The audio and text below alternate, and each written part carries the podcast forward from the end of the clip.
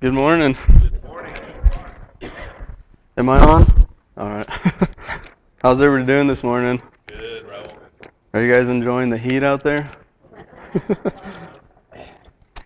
um, so, by the show of hands, how many of you just this year have attended a wedding?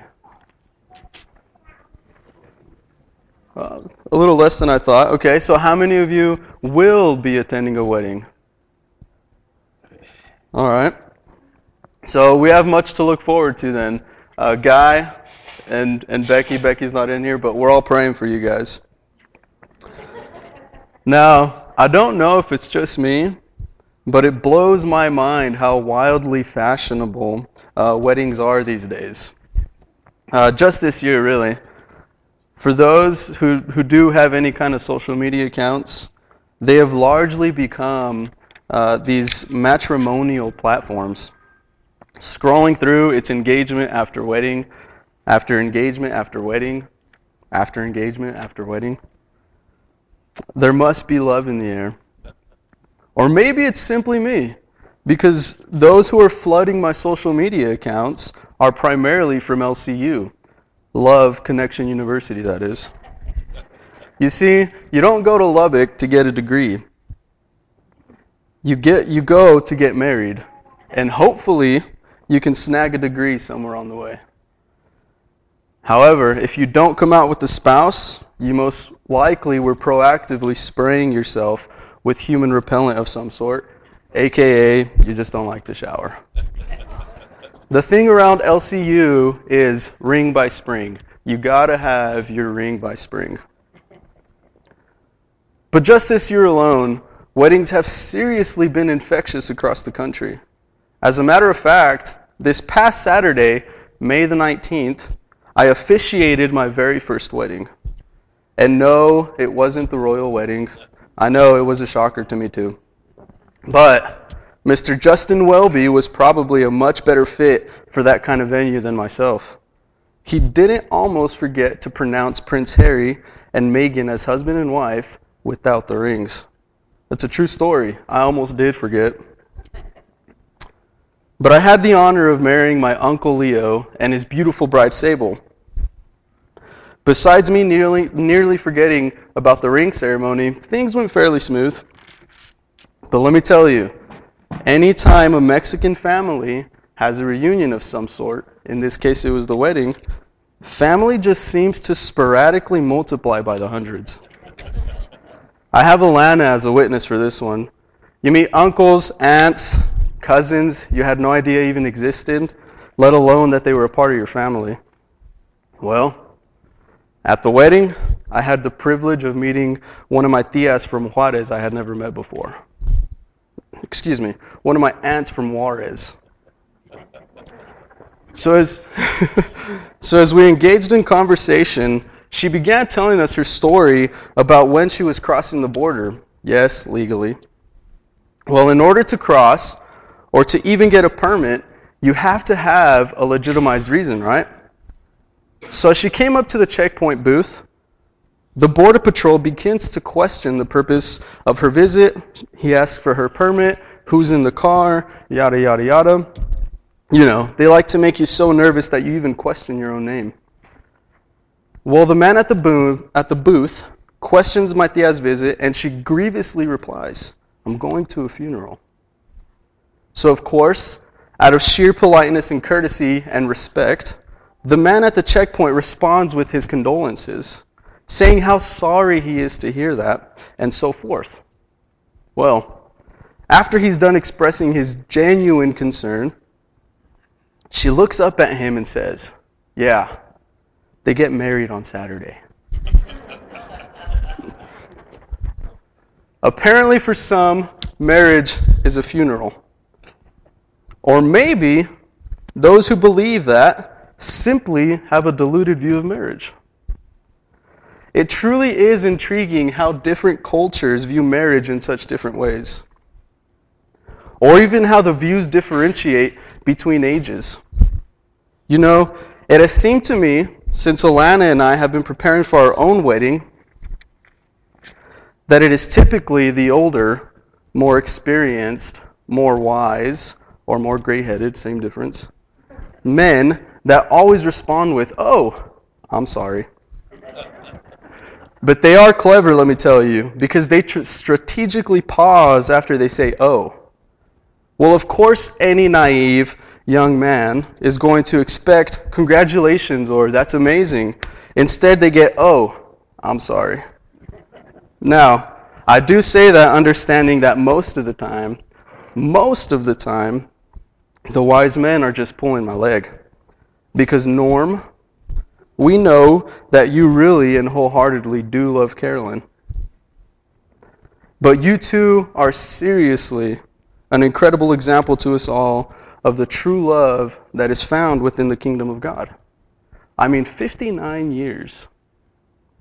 59 years. Carolyn, where's Carolyn? Oh, there you are. I have one question for you. How have you come this far? Norm, you are one very blessed man. And I would stand up here and attempt to tell their story, but I would do it no justice. And trust me when I say, all you have to do is ask Norm, and he will begin telling you his story of how he met Carolyn. And you'll probably hear it 10 times after that. But it never gets old. And hear me again.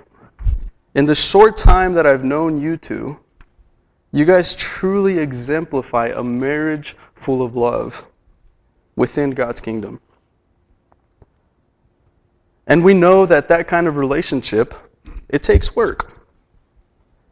You see, that is just one example of many that marriages are truly a celebration. A celebration of life, a celebration of love, a celebration of new beginnings. And awaiting new beginnings may cause angst in you. But, church, hear me when I say, what a beautiful new beginning we await in Christ Jesus, our bridegroom. But before we can begin to understand Christ as our bridegroom, we first have to understand the, the Jewish betrothal tradition in biblical times. You see, a young Jewish man would propose betrothal by offering a young Jewish woman a cup of wine. He would then say, This cup represents a covenant in blood. And she would accept the offer by taking a sip of the wine, or she would reject it, depending on how strapping the young lad was. Here's the most interesting part, though. They would not drink from that same cup until the night of their wedding. The two would then depart, and most often they wouldn't see each other for up to a year. What was the bridegroom doing at this time? That's a great question. Julia Cheney. Whenever Michael builds you a beautiful piece of woodwork on his awesome lathe, I can bet that it makes you feel loved and cherished and cared for, right? Because we all know that under that deep, tough skin of his, he's full of love. Ladies, who in here would love it if your man built you a room in his father's homestead with his very own hands? Sounds pretty romantic to me. Well, you guessed it. In this span of roughly 12 months, the bridegroom would lace his boots up, strap on his tool belt, and head to work all in the name of love. Man, this really sounds like Orion Gosling and Rachel McAdams kind of love. And what woman doesn't long for that? But this room that the groom was tasked with is called a chuppah. And this chuppah would become the residence of the newlywed couple. Of course, however, in, as in any good project, a good contractor knows this you very, very happily and enthusiastically invite the inspector into your project. Please note the sarcasm. Inspectors are actually the bane of a contractor's existence. So the father of the bridegroom would come in as the inspector and assure the groom that, this, that his chuppah was ready for his bride on their wedding day. The huppah was only ready when the father approved the completion of it, and there could only be a wedding if the huppah was completed. Thus, during this time, whenever the groom was asked about his exact wedding day, the young man would respond, Only my father knows.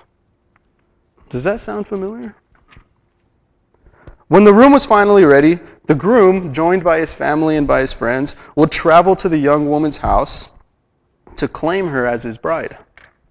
The groom would typically dress as a priest would dress a seamless tunic sprinkled with frankincense and myrrh, and if he was a real hunk, he would wear a gold crown upon his head.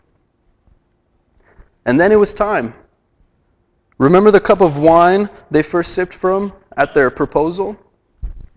They would return to the groom's father's house, and they would again sip from that same cup as a way of consummating their marriage. And a seven day celebration would follow. A seven day celebration? No big deal. Talk about a grand feast. And for those who have been through the wedding process, talk about expensive. And now, for those who are about to become father in laws, you guys should really listen here because you'll love this part. The groom not the parents of the bride, the groom was responsible for providing his guests with food and wine during this seven day celebration. If my future in laws were here, I'm not entirely sure if I'd be talking about this tradition. But ironically enough, a traditional Mexican wedding is very similar in that the groom is responsible for the entire expense of the wedding. As you could imagine, when Alana first found out about a traditional Mexican wedding, particularly that the groom is responsible for it, she loved the idea.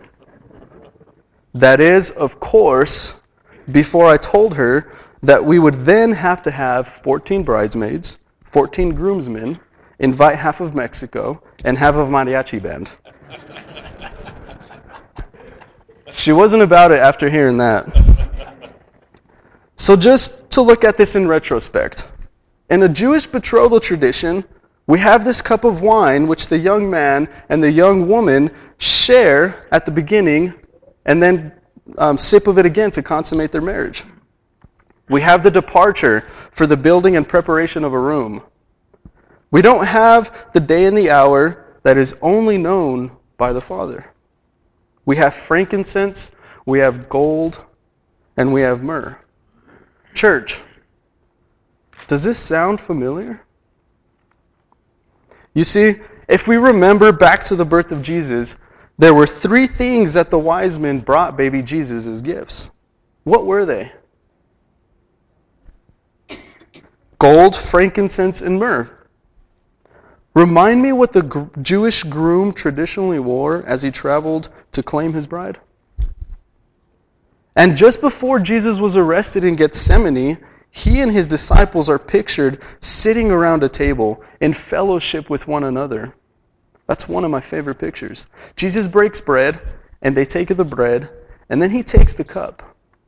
And he says, Drink of it, all of you, for this is my blood of the covenant. What were the words of the young Jewish man as he proposed betrothal? Jesus says, I tell you, I will not drink again of this fruit of the vine until that day when I drink it new with you in my Father's kingdom. Did you catch that? His words, according to John chapter 14 Let not your hearts be troubled. Believe in God. Believe also in me. In my Father's house, are many rooms. If it were not so, would I have told you that I go to prepare a place for you? And if I go and prepare a place for you, I will come again and will take you to myself, that where I am, you may be also. In chapter 24, Matthew records one of the greatest teaching Jesus delivers to his disciples. As they are sitting upon the Mount of Olives, his disciples come to him privately concerned about his second coming. Tell us when these things will be, and what will be the sign of your coming and the end of the age. Listen to Jesus' response. See that no one leads you astray. Concerning that day and hour, no one knows, not even the angels of heaven nor the Son, but the Father only. Only the Father knows. Hear Paul's words in Ephesians chapter 5, verses 31 and 32. Therefore, a man shall leave his father and mother and hold fast to his wife, and the two shall become one flesh. This mystery is profound, and I am saying that it refers to Christ and the church. Did you get that? We all have a marriage in Christ. And Scripture is rich with this truth. Despite what some may believe, marriage is one of the most beautiful unions that is known to us. It stands for something more than just a man and a woman being united. Though the union of a man and a woman is extremely significant, at its deepest level, marriage stands for our relationship to Christ.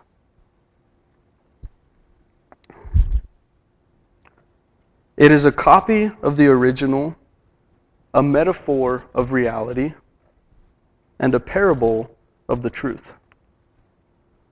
That is, marriage is meant to be an image of Christ and the church. Church, what a beautiful new beginning we await in Christ Jesus, our bridegroom. May we find ourselves and our responsibilities as His people within this mystery. May we receive and hold fast to the unconditioned sacrificial love of Jesus. We, church, are His bride. Let's stand and sing.